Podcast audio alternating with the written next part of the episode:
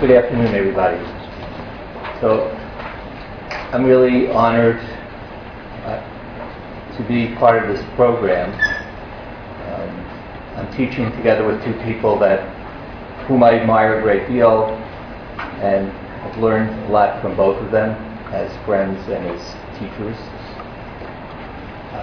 I never met Rifka, but through reading her writings, I really feel in some important ways that I have met her. They're amazingly personal, powerful, and full of meaning. And I wanted to read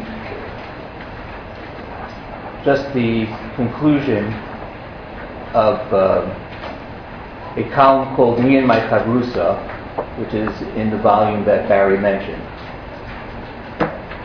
And it goes as follows. It's about her learning together with Judy and reflecting on it. She says, I like to think that when my Chavrusa and I pore over the text my grandparents held so dear, I am in some way connecting with them in substance, if not in style. I like to think that I am drawing from the same well, the well that gave them their strength and our religion its endurance. Now that I have children, I am hoping they go to that same well too. We are all uttering the same words, each in our own voice. I want to go back for a moment to something that Devorah said, which is the idea of internalizing Torah Shebaal Peh and Mishnah in particular. I like to think of Mishnah as my friend. I learn or try to learn a little bit of Mishnah every day. Sometimes I find it incredibly boring, quite frankly. But something that helps me is a sugya in Brachot and Chaf Amud Beis. The sugya goes as follows. Sugya says that the Umot Ha'olam, the nations of the world, say to God, you're not consistent, because you are described as someone asher lo yisa panim. You never show favorites. And yet, in the Birkat Kohanim, Kohanim say, Yisa Hashem panav elecha. May God show you favor. So what's the deal? You show favor or not? But apparently you're showing favor to Klal Yisrael as opposed to the other nations. So the Kadosh Baruch Hu says, Ma'aseh, what can I do?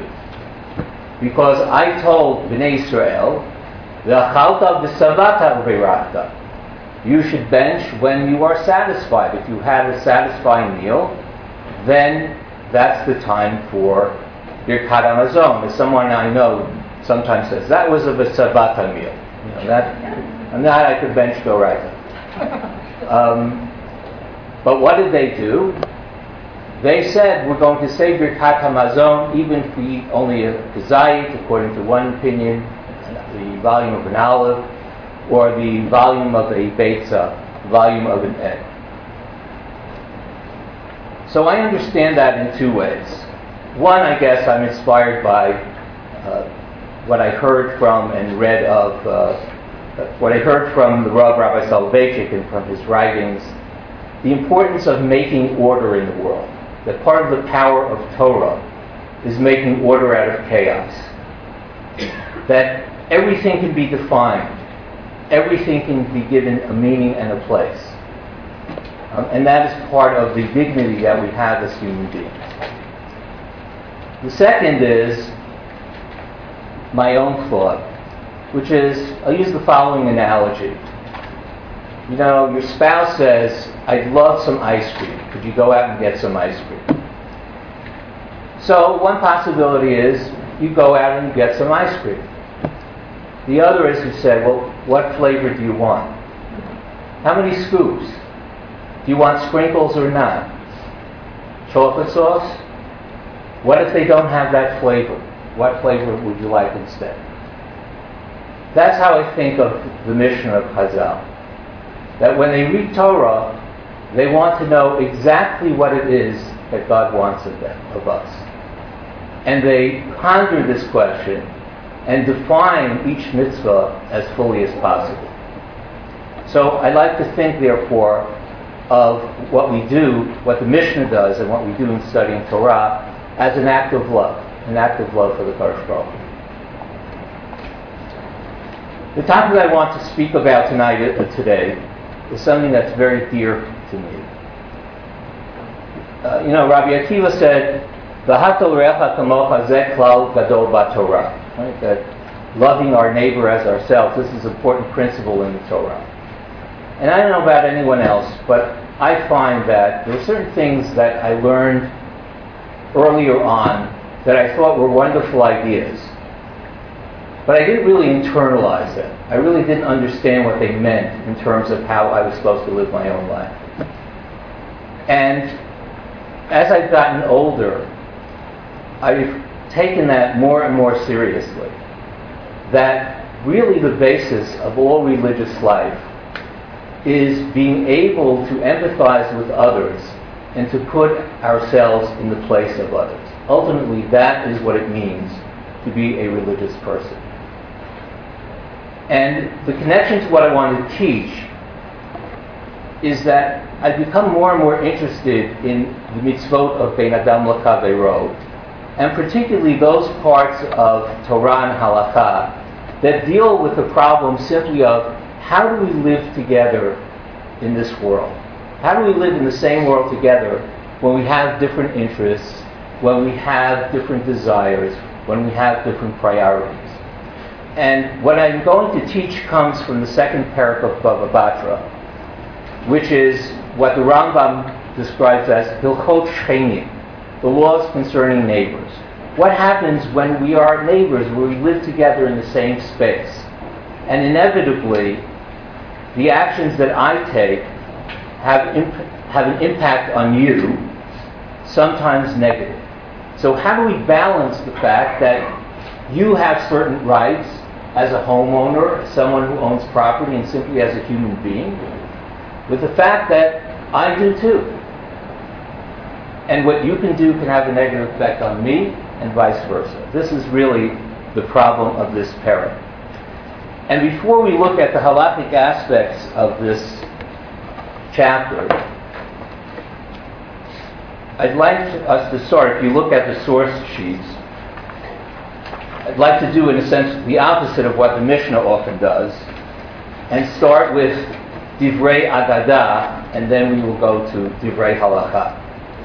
So there is a story on page 1, which starts with a halakha and then goes to a story. Tanu Rabbanan, Lo Yisakel Adam Mirshuto Lirshut HaRabim. Person has stones in his field and he wants to farm that piece of land and can't do so because there are stones in the field, should not take those stones and throw them into the public domain. And now the Gemara tells the following story. Ma'aseh b'adam echad shaya misakel me'reshuto l'reshut harabim. There was a person who did exactly what that brayta told us not to do. He wanted to use his land. There were rocks, there were stones on the property, so it was very convenient for him to throw them into the public domain. And one pious individual found him doing this. Amar lo reika, you're really an empty person, empty of wisdom, perhaps empty of piety. Mipnei ma atam sakel mirshut sheina shelcha lirshut shelcha. Why are you removing something from that which is not yours to a place which is yours? Of course, it's one of these rabbinic Zen cones, right? It's counterintuitive, and it's meant to be counterintuitive. But of course, the idea here is to create a paradigm shift. So the owner of the land laughed at him. What you're saying makes no sense. Li'amim nitzrach min kor sadegu. After some time, the owner of the land had to sell his land. And he was walking in the public domain, and what was he tripping over? The very stones that he himself had thrown into the public domain. Amar, he said to himself, Yafeh amar li oto chassid. That chassid was right. What he said was well spoken. Mipnei ma atam sakel mirshut sheina shelcha mirshut shelcha. Why indeed are you removing stones from a place that is not yours to a place that is yours? And what I put below is sort of the paradigms that each of them had. The Baal HaSadeh and the Chassid. So for the Baal HaSadeh, the only owner of the field, what is important is how absolute is my ownership. So in the private domain, my ownership is absolute, or at least that's how the owner of the land regarded it. My ownership of the private domain is less absolute. I have less of an interest in the public domain, rather. So therefore, if it's a question of taking care of the private domain, my own land, or worrying about the public domain, which is much less mine, so my private interest, my own land, trumps my interest in the public domain. But what the Chassid tells him, and I'm going to say it actually slightly differently from what I've written here. What the Chassid tells him is that actually you have more of an interest in the public domain than you have in the private domain, or at least you should. Because we own things for we don't know how long. Ownership is transitory. And in fact, I would go farther, even though I don't think this is necessarily in the Gemara, but I think it's important to say that an idea that has been developed in Jewish sources throughout history is that ownership is stewardship. That ownership means that we have been given something as a gift for a certain period of time, and we are expected to use it responsibly. But the Reshut HaRabim is a place that belongs to everyone, for which everyone has responsibility, including this person. And that is what this person did not understand. And I want to relate this for a moment to something that is very important to me, and that is the environmental issues that face us today. There have been various attempts to elicit the interest and the concern of the Jewish community about this issue. Most of them, from my observation, not very successful.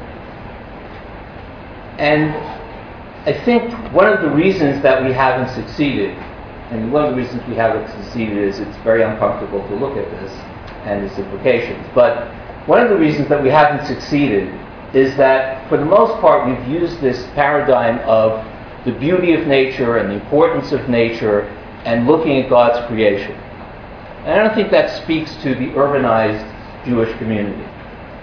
But this should speak to us, which is that we need to understand that when we are throwing pollution out into the air, we are throwing it out to the Reshut Shelanu. That is ours. That air is the air that we breathe too. That water is the water that we drink too. And apropos of this chapter, in this world, in the global village in which we live, we are all Shechinim. We are all neighbors. So if the talk about nature doesn't inspire us, I think the recognition that we, A, are all neighbors, and B, that when we bring pollution, degradation into the world, we're really bringing it into our own reshut, our own domain, should make us think. Before I begin with a specific topic, I want to say something which doesn't really contradict what Devorah said, but I guess complements it. Which is, one of the things that fascinates me about Mishnah is part of what fascinates me in general, which is how frustrating our effort to communicate with each other is. How difficult it is really to have the sense that we understand each other. And again, the challenge of V'ahavta l'reacha kamocha is related to this. How much of an effort do we really make to put ourselves in somebody else's position and really to understand what they're saying? My guess is everyone here has experienced a situation where you tell somebody something and they say, yeah, I know what you're saying. And inside you're saying, no, you don't. Not really. I know you want to, but you don't. You can't possibly really know what I'm saying. And part of the challenge of Mishnah is, and here my understanding is, again, I think this complements what Devorah said, that since Mishnah is in the context of an oral culture, when you have an oral culture and you want to transmit teachings, I think there's a certain tension between brevity and clarity. You want to create a formulation that can be easily transmitted, and that leans us in the direction of brevity, because the longer you go on, sometimes it becomes a case of diminishing returns. But if you favor brevity, clarity becomes more difficult.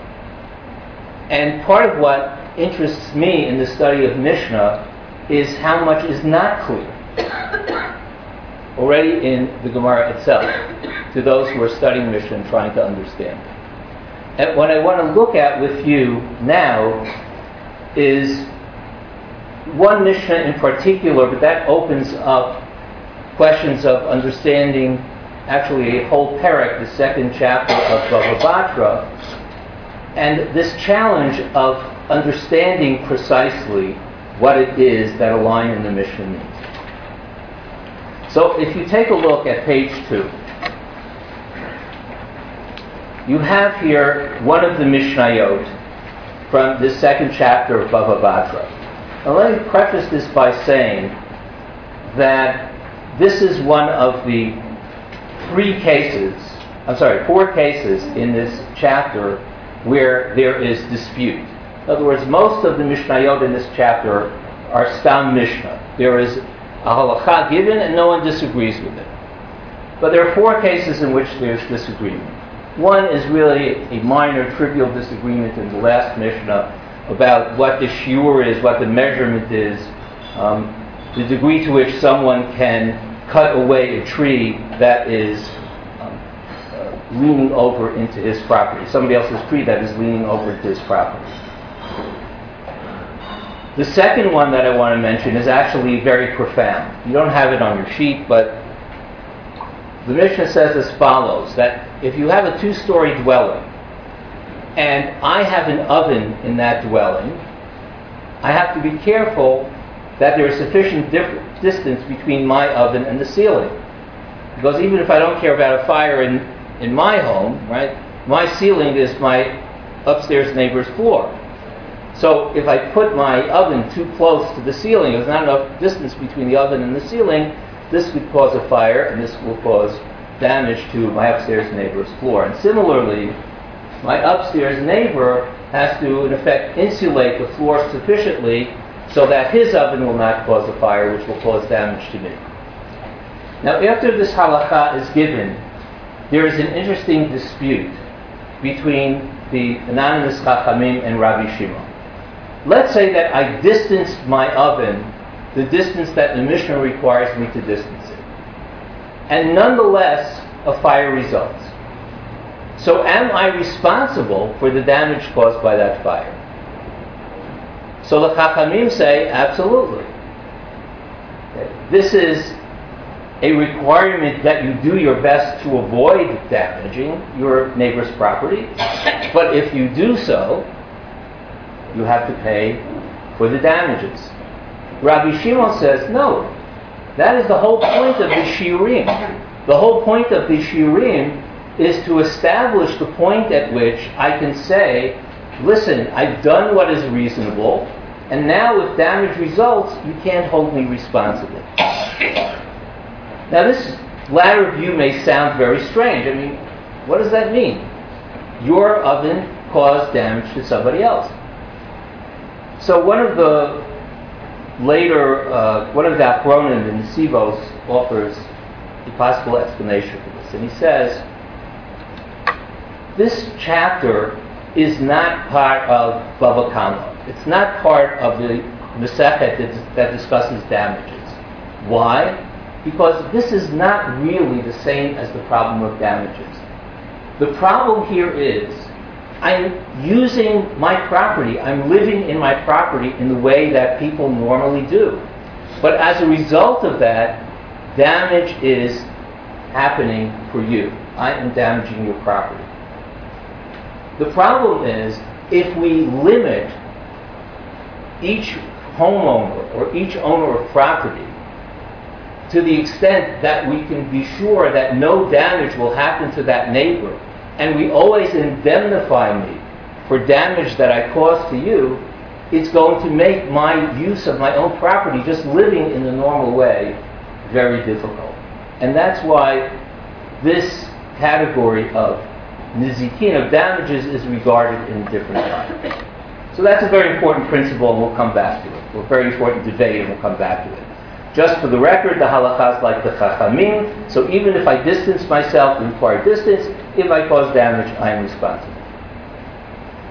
Now the other two cases are cases where there's a debate between the chachamim and Rabbi Yosi about particular kinds of damages. And in general, part of the challenge of this chapter, as in so many chapters of Mishnah, is not just, as I said before, understanding fully the intent of a particular Mishnah, but because this chapter basically offers case law, as the Mishnah so often does, the question we ask ourselves is, does a general principle or set of principles emerge from this chapter that we can use to understand these specific halakhot, the framework in which they fit and the philosophy that they express?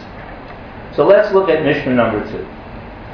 Martikim et ha'yulan min habor, esrim v'chamesh amah, u'v'charuv u'v'shikma chamishim amah. So the problem here is as follows. Mr. A wants to dig a pit in his property.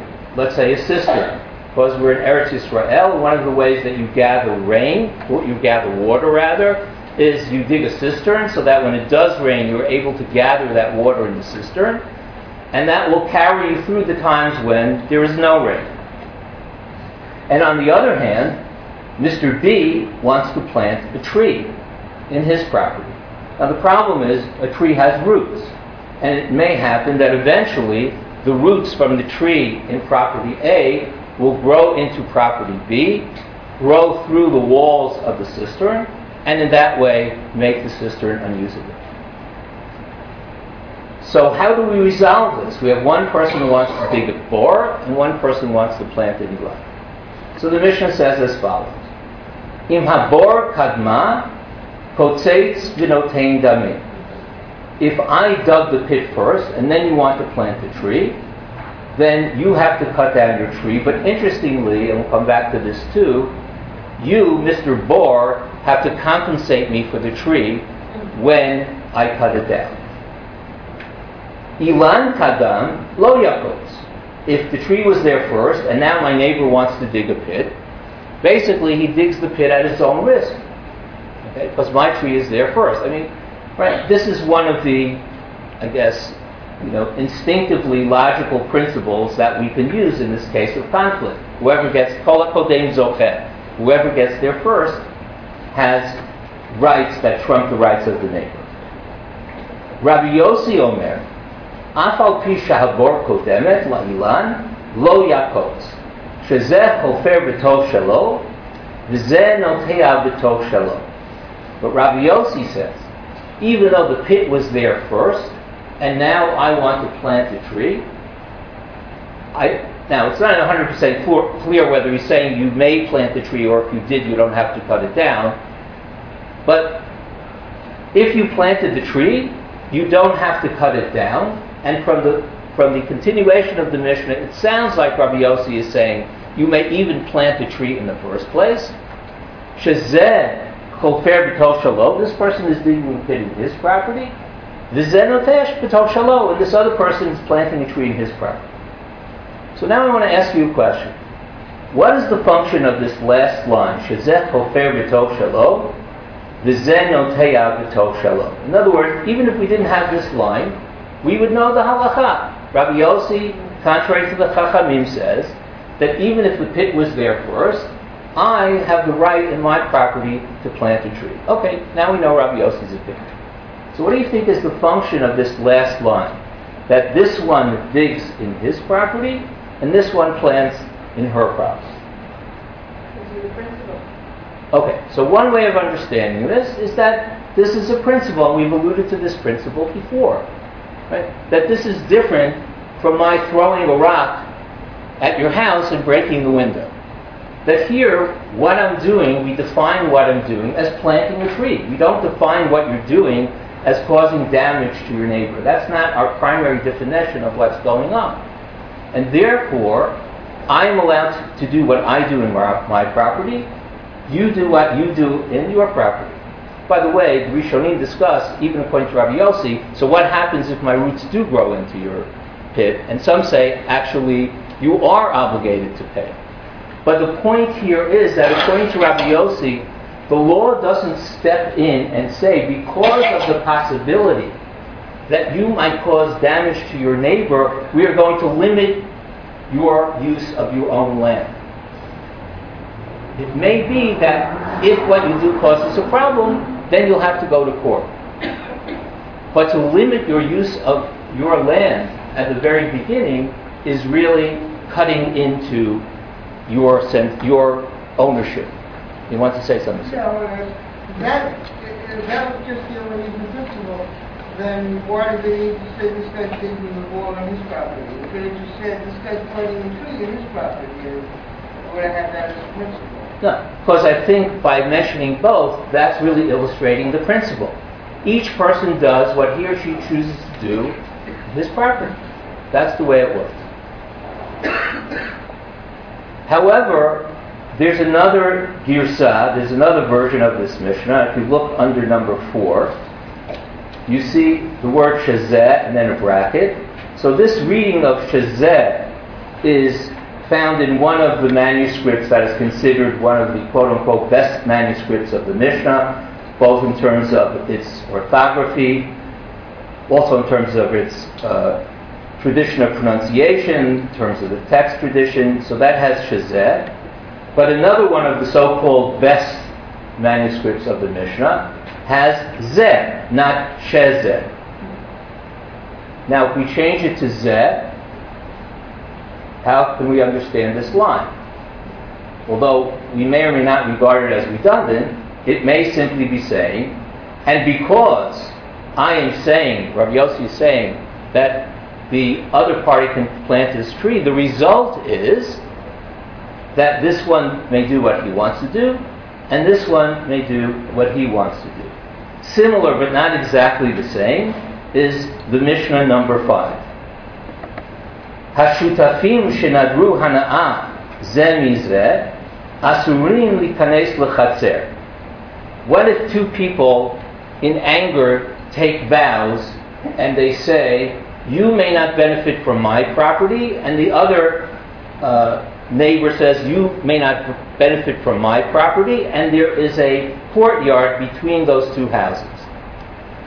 So the first view in the Mishnah is, therefore, neither of them can go into the courtyard, because they own it jointly. Rabbi Eliezer ben Yaakov omer, zeh nichnas l'tov shelo, v'zeh nichnas l'tov shelo. That we have a way of regarding this jointly owned property, this jointly owned courtyard, as being half mine and half yours. And so up to the middle of the courtyard you can enter on your side, and up to the middle of the courtyard I can enter on my side. So we have a very similar expression here, zenif nasim toch shalo, the zenif nasim toch shalo. And here it's clearly not a principle, it's just a statement of the law. Again, it's not exactly the same case, but it's a paradigm for understanding Zeh, Chofer B'Tov Shelo, and so on in our Mishnah. Okay. It turns out that there are other sources where the principles that underlie Rabbi Yosi's ruling, other principles are suggested. Take a look at the Tosefta in number 6, right? Tosefta is a collection of Tanaitic teachings that supplements in a variety of ways the Mishnah. So what does the Tosefta say? Martikim et ha'ilan min habor 25 ama v'charuv v'shikma 50 ama. Right, you have to distance the tree from the pit 25 amot, right? Measure of distance, and charuv v'shikma. These other trees, carob trees and sycamore trees, apparently have longer roots, and that's why you have to distance them a greater distance. Rabbi Yosi matir, Rabbi Yosi allows you to plant a tree even after your neighbor has dug a pit. Why? Shelo nitnu sadot ela netiyah. Because after all, what is the use of a field in general? The use of a field in general is for the purposes of trees. Now this itself is ambiguous, because one way of understanding what Rabbi Yosi is saying is simply a variation on what he said in the Mishnah, which is, what do you want from this guy? What do you expect him to do in his property? What people do in their property is plant trees. So we're not going to restrict this person from the normal use of his field because of the possibility that damage may occur to the neighbor. However, there is another possibility, and essentially that is that Rabbi Yosi is deciding the issue based on social policy. That is, it's important for trees to be planted. It's important that there are trees. And therefore, we give precedence to the tree. And this, by the way, to go back to the first Mishnah, may explain the strange comment or the strange halakha in the first Mishnah, which is that even though, according to the first view, if you planted the tree after I dug the pit, you can make me cut down the tree, you still have to compensate me for the tree. Well, that's quite a disincentive to me asking you to cut down the tree. And the reason for this may be because trees are important. So although, in theory, I, the owner of the bar, can say that you have to cut down the tree, nonetheless, halakha creates a disincentive to do so. What if it's not a tree? What about planting the seeds for the oats? So that's talked about, but let's leave it. We have enough problems right now, and I don't want to bring it into one. Now, if you turn the page and you look at the Talmud Yerushalmi, the Talmud Yerushalmi says, Rabi Yaakov bar Edi b'shem Rabbi Yoshua ben Levi, Talmud Rabbanim mipnei she'ishuv ha'olam b'borot. So Rabbi Yaakov bar Edi says in the name of Rabbi Yoshua ben Levi, the reason for the first view in our Mishnah is because civilization needs cisterns. We need cisterns to collect water. This sounds like social policy. This sounds as though this explanation seems to be, never mind what the relative rights are of who came first and who came last. The point is that we need to favor pits because pits are necessary in the world. Now, of course, Shimon Barva, Amar B'Shem Rabbi Yochanan, Kach Meshiv Rabbi Yosi L'Chachamim, K'mad Yitlachon Yishuv Ha'olam B'Varot, Ofana Yitl Yishuv Ha'olam B'ilanot. Well, it may be that pits are important in the world, but so are trees. So I don't see any compelling basis, on the basis of social policy, for favoring Borot over trees. Now I want to look at one more Mishnah in which Rabbi Yosi has a view, and then I want to raise a question with you. So let's look at number 10, which is the other Mishnah in the chapter where there is a disagreement between the anonymous Chachamim and Rabbi Yosi. Marchikim et hamishra min hayerek, vet hakreshim min habetzalim, vet hachardal min hadvorim. Rabbi Yosi matir b'charda. So we have three instances here. One is where you have a flax pool where you soak flax, which you have to do in order to cause the hard shell to be softened so you can get to the fibers and you can create linen. So apparently the water from that flax pool will have a negative effect on my neighbor's greens, the vegetables that he is growing. And therefore, if my neighbor is growing greens, I cannot dig and create a flax pool too close to the border between our two properties, even though I'm doing it in my property. If my neighbor is planting onions, I can't plant leeks too close to the property line because this will cause damage to my neighbor's onions. Similarly, vetachardal min hadvorim, I can't plant mustard plants too close to the border when my neighbor is raising bees, because what will happen? The bees will come into my property, and the honey that they will produce will include the sharpness of the mustard, and even though we have, the sharpness of the honey, and even though today we think that honey mustard is a good flavor, apparently back then that was not the case.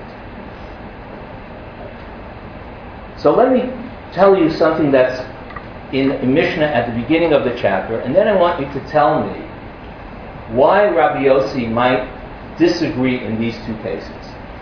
Assuming that Rabbi Yosi agrees in the first case that we have in this chapter, why might Rabbi Yosi nonetheless disagree in these two chapters? So in the first Mishnah of the chapter, the Mishnah says, for example, if my neighbor has a pit, then I can't put the refuse for making olive oil next to the wall of my neighbor, because that might weaken the wall. Okay. So let's say that everybody agrees with that. How are these two cases different? If we all agree that you can't put something next to your neighbor's wall that eventually will weaken your neighbor's wall, how are these two cases different? The case of planting a tree that might eventually have a negative effect on my neighbor's pit, or planting mustard where my neighbor has bees. Yes, Judy. Isn't there more of a topic that the roots will reservoir? Okay, right. So one of the factors, as you said, is it's not clear that the roots will actually damage the pit. Depends how they grow. A second point that is made is that if you think about it in a particular way, the agent of damage is not here yet. The roots have to grow. The roots that eventually might cause damage are not here yet. Whereas in the case of the refuse that I'm leaving next to the wall, it's here. Yeah. Would changing the case of a future growth be considered an effect in only cars, and that is not recognizable? Okay, that's an interesting idea, but A, I don't think it's true, and B, I think there's a simpler explanation, and that is, in the case of the bees and the mustard, who's coming to whom? Right? If I put something that will cause damage to your property next to your property, in a sense, what I'm putting there is coming to you. Is, you know, let's say if it's the flax pool, the water is seeping into the wall and damaging it. But here, how's the damage occurring? The bees are coming into my property. Well, keep your bees out of my property, you won't have a problem. So my point is that we could imagine that Rabbi Yosi agrees in general that if I do something or place something close to the borderline between my property and your property, and that eventually will cause you damage, that at the very least I have to distance that potential source of damage from the borderline, from the property line. In these two cases, however, Rabbi Yosi sees these cases as exceptional, and therefore he does not require the owner of the one who plants the mustard or the one who is planting the tree to distance the tree or the mustard from the property line. That having been said, let's go back to Mishnah number 1 and that line of Shezeh Noteah B'toch Zeh Chofer B'toch Shalom V'zeh Noteah B'toch Shalom. What if we regard it as a larger principle? As a sort of a libertarian principle? In other words, what Rabbi Yosi is saying is, it may be that because of what I do in my property, eventually damage will occur to you. If and when it happens, we'll go to court. But halakha chooses not to or doesn't see itself as having the right to impose upon me to limit my use of the land because of something that might happen later on. After all, I am the owner of this property. I have the right to use it in the normal way. So it's possible to read Rabbi Yosi as expressing a larger principle here. And frankly, it reminds me of a Mishnah, a famous Mishnah, although as one of my Gemara teachers once said, he said, there's a famous Rambam. And he stopped and he said, you know what it means that it's famous? It means I know it. So, okay. But this one I think everyone, if not, almost everyone, if not everyone knows. So the Mishnah says there are four different attitudes that people can have towards property. Right? And one of them is shali shali, vishalach shalach. Right? So the first view in the Mishnah is this is midah benoni. That's how most of us think. What's mine is mine, what's yours is yours, we're good. But the other view in the Mishnah is it's midat Sodom. This is the way the people of Sodom thought. Very striking. I mean, what do you want? Right? What's mine? I mean, isn't that how we live in the world? What's mine is mine, what's yours is yours? So Rav Lichtenstein has an essay about midat Sodom. He says something very interesting. He says this view means the following. It doesn't mean that in the narrow technical sense somebody says, listen, this belongs to me, so if you come along and you take it, that's called theft and you have to give it back. You know, as opposed to the priest in Les Miserables says, you know, go, and Hasidic stories like that, go, take it, gesundheit hate. Okay, that's midat Hasidut.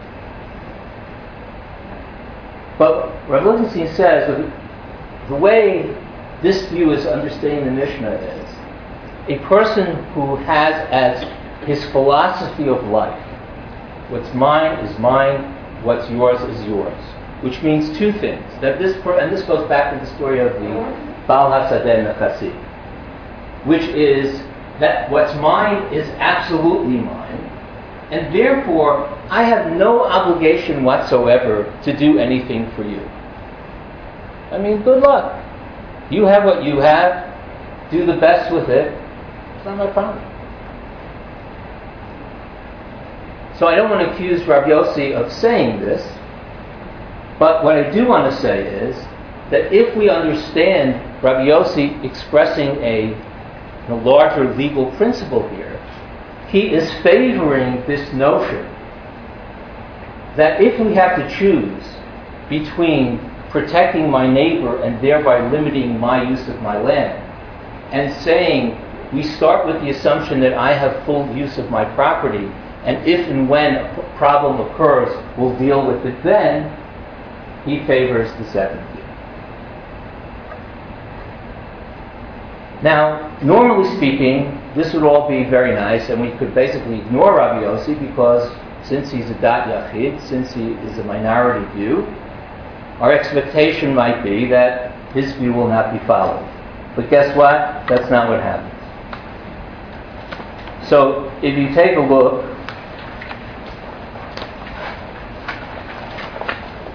on, where is it now?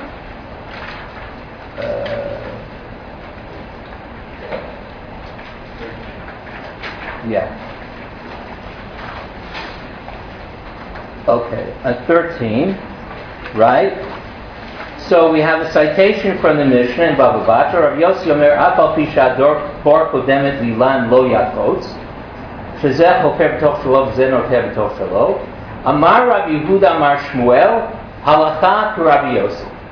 The Halacha is in accordance with Rabbi Yosi. Now I just have one question. What does he mean by that? Because there are a couple of things here. First of all, remember that although we have various traditions of Amoraim placed in a particular place in the Bavli, that's not a guarantee that that was the original context in which they were saved. From the placement of this statement, immediately after the Mishnah in which Rabbi Yosi says that even though the pit comes first, the tree may be planted, or at the very least, You can't have your neighbor cut it down. So a minimalist reading would be, in this particular case, the case of the tree, the halacha is like Rabbi Yosi. What about in the case of the mustard and the bees? I don't know. And if we assume, which is not necessarily the case, that Rabbi Yosi disagrees with regard to all of the other Mishnayot, then nonetheless, halacha will not be like Rabbi Yosi there either. But now we have something strange.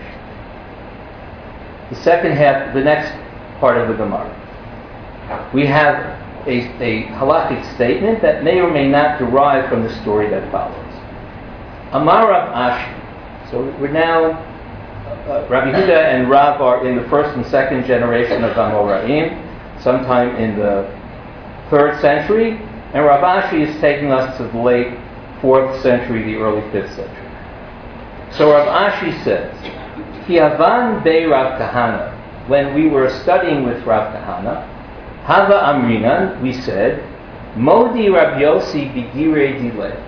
Rabbi Yosi agrees that distancing is necessary in the case of his arrows. In other words, in the case where direct damage is caused. And this raises a question. If Rabbi Yehuda Amar Rav was simply saying that the halacha is like Rabbi Yosi in the case of the tree and the pig, what is the need for Rav Ashi's statement? If we don't assume that Rabbi Yosi had a larger principle, and also if we don't assume that later Amoraim applied this principle to cases other than the tree and the pit, why would the Gemara have to say Rabbi Yosi is Moda in the case of Giri delay?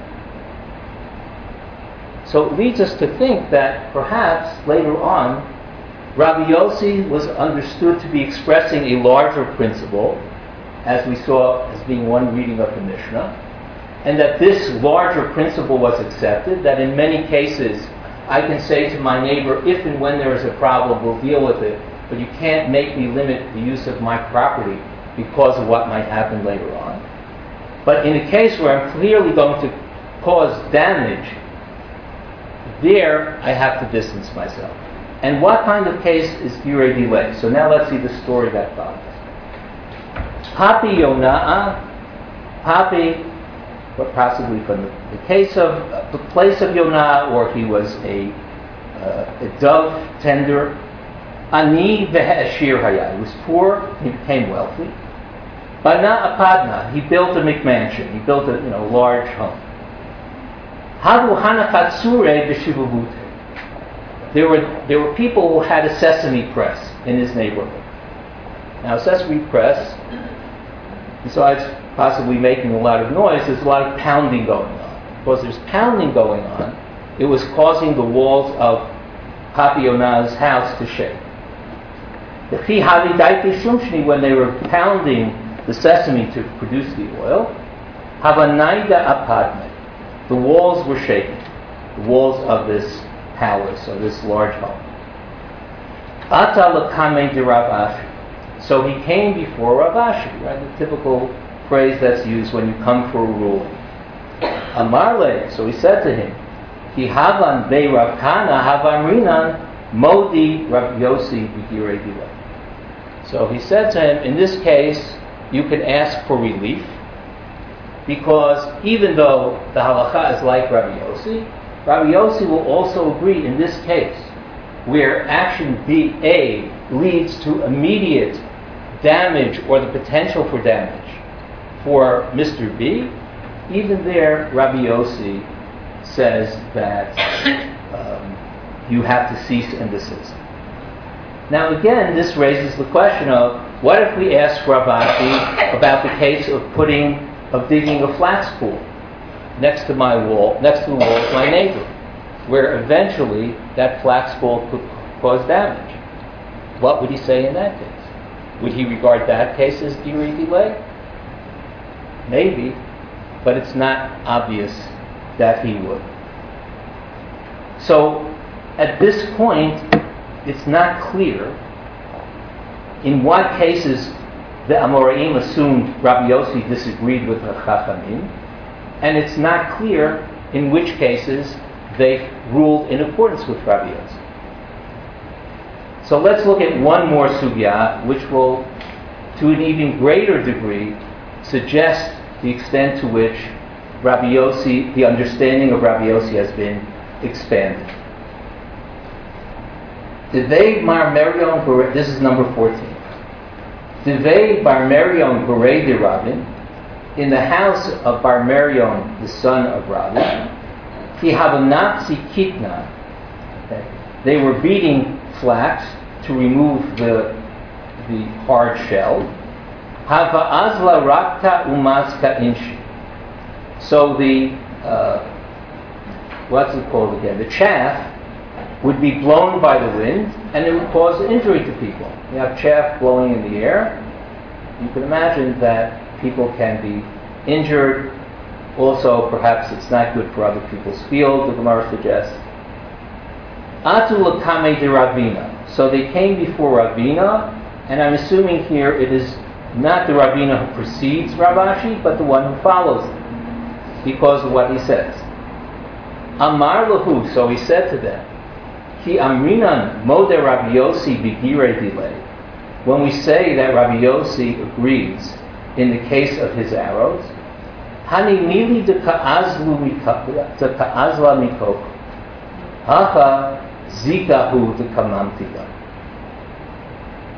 does Rabbi Yosi agree that you have to cease and desist?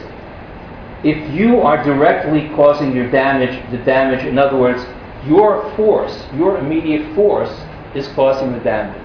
So as I'm pounding the sesame seeds, for example, right, there's this ripple effect that's causing the walls of my neighbor to shake. But what's going on in this case? I'm pounding the flax, the chaff falls to the ground, and now another force comes along and blows that chaff and causes injury to people outside of my property. There, Ravina says, at the very least, again, there's some confusion about this question throughout the chapter, but at the very least, Ravina is saying that these people who are beating the chaff, who are beating the flax, do not have to distance their activities from the property line to the degree that no chaff is going to blow outside of their property. So this is a case where damage is going to result fairly soon after the flax is beaten. Right? If I beat the flax at 10 o'clock and there's chaff there, and at 10:15 a wind comes along and blows the chaff, and that chaff blows into someone's eye, almost immediately after my action, damage has been caused to somebody else. And nonetheless, Ravina is saying that according to Rabbi Yosi, and apparently he's following the Rabbi Yosi lahalacha, otherwise he wouldn't bother saying this, I am not held responsible, or at the very least I don't have to distance myself. Now this case seems to be a case far beyond the case of the tree. Right? And yet, we are assuming, number one, that Rabbi Yosi exempts me from responsibility. Let me back up and make sure everybody understands. So we saw in the case of the tree that Rabbi Yosi said that in the case of the tree, I don't worry about the fact that in 5 years, when the roots grow into somebody else's property, this might cause damage to my neighbor. But this case is not that case at all. This case is where damage is happening much more quickly. And nonetheless, we are assuming, number one, that Rabbi Yosi is exempting me at the very least from having to distance myself. Number two, that the halakha apparently is in accordance with Rabbi Yosi. So somehow, over the Amoraic period, Rabbi Yosi has come to be understood not just as making rulings in these two particular cases, but as expressing a larger principle. And again, this larger principle is a sort of what I call libertarian principle. And the principle is that unless I cause direct damage to you at the moment that I am engaged in the activities in my property, I am permitted to engage in those acts in my property, and if and when damage occurs to you, we will discuss it. But I'm not required to distance myself to prevent that possibility. Finally,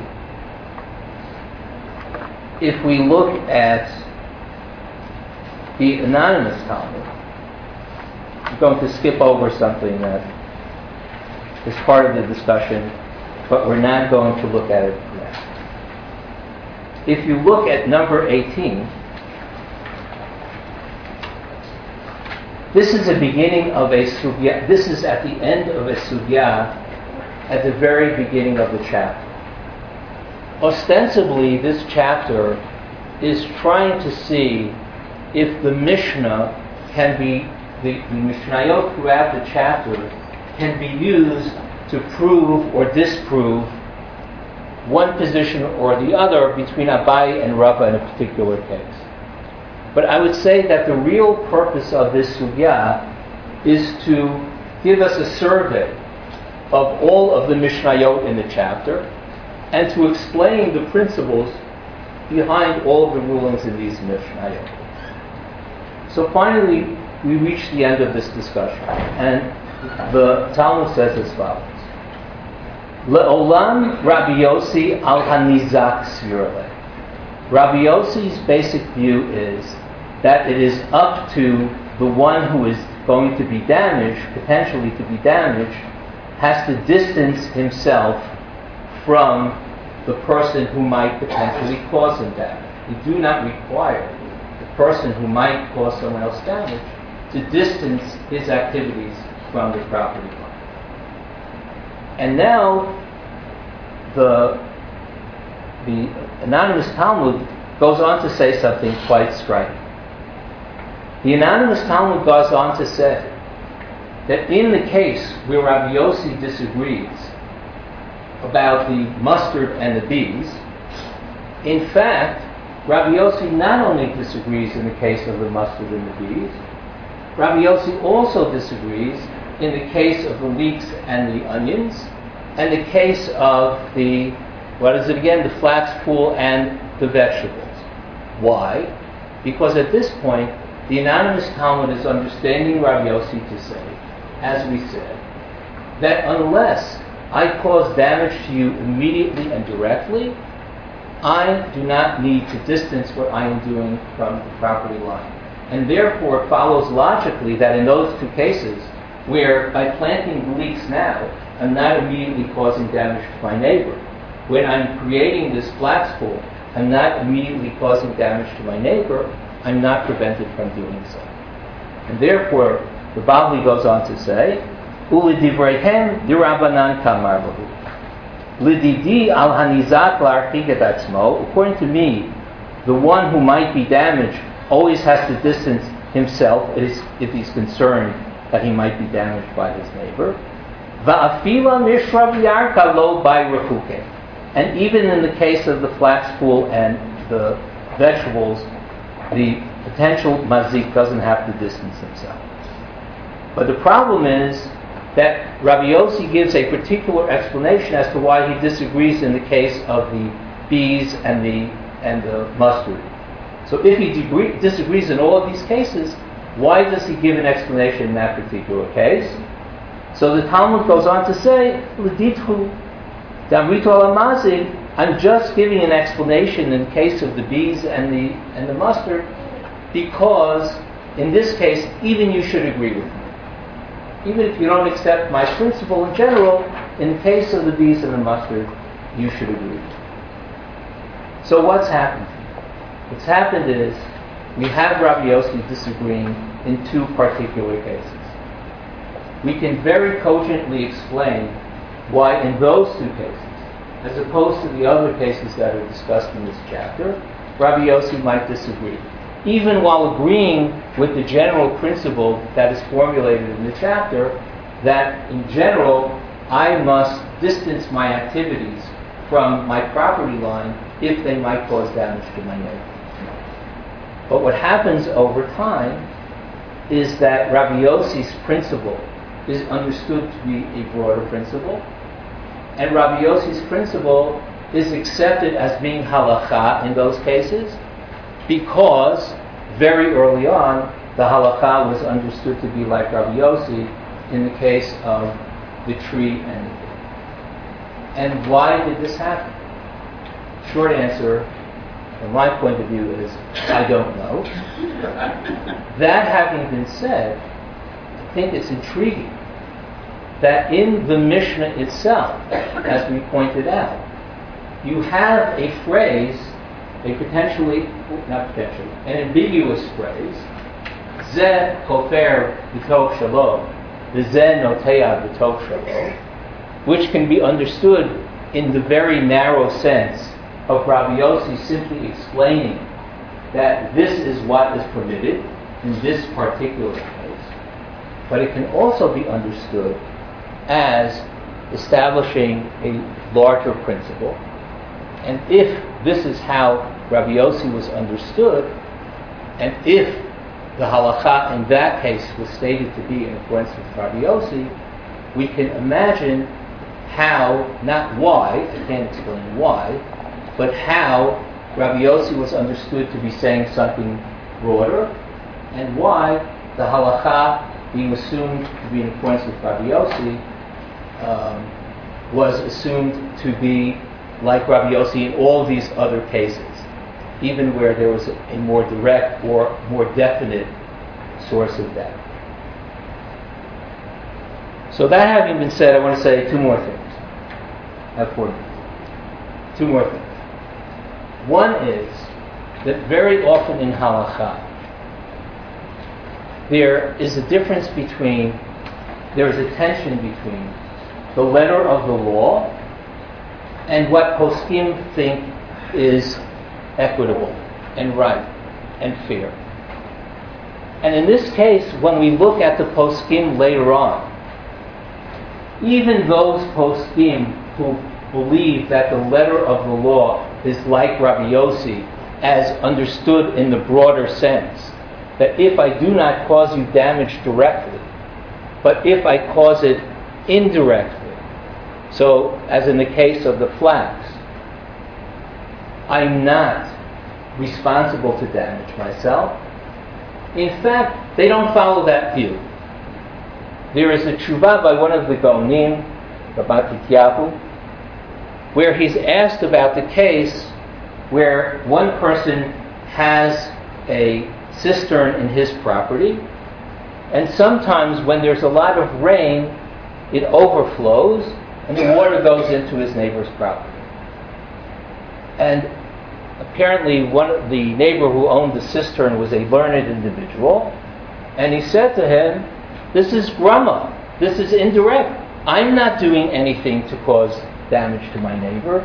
It's the rain. So Rabbi Tityahu says, sorry, halakha is supposed to establish what's right and what's fair. And in this case, you have other options. And therefore, even though you were arguing that according to the letter of the law, you need not do anything in your property, I'm going to say that you do. Because the basic principle for me is that we try to find a way of people living with each other in harmony. And the last thing that I want to say is that, just to circle back to what I started with, that part of this, what is fascinating in the study of Mishnah for me, is precisely the kind of situation that I've exemplified, that I think this Mishnah exemplifies, which is the ways in which Mishnah is not clear, and the ways in which Amoraim, Yeonim, yea, unto this very day, we sometimes are confronted by a phrase in the Mishnah which ought to be clear, but is not. And the doors are open to various ways of understanding that phrase, and some radically different results are possible depending on how we choose to understand it. Ad Kan, wish everyone a good day, and I hope that we all go away with vivid and good memories of Rifka.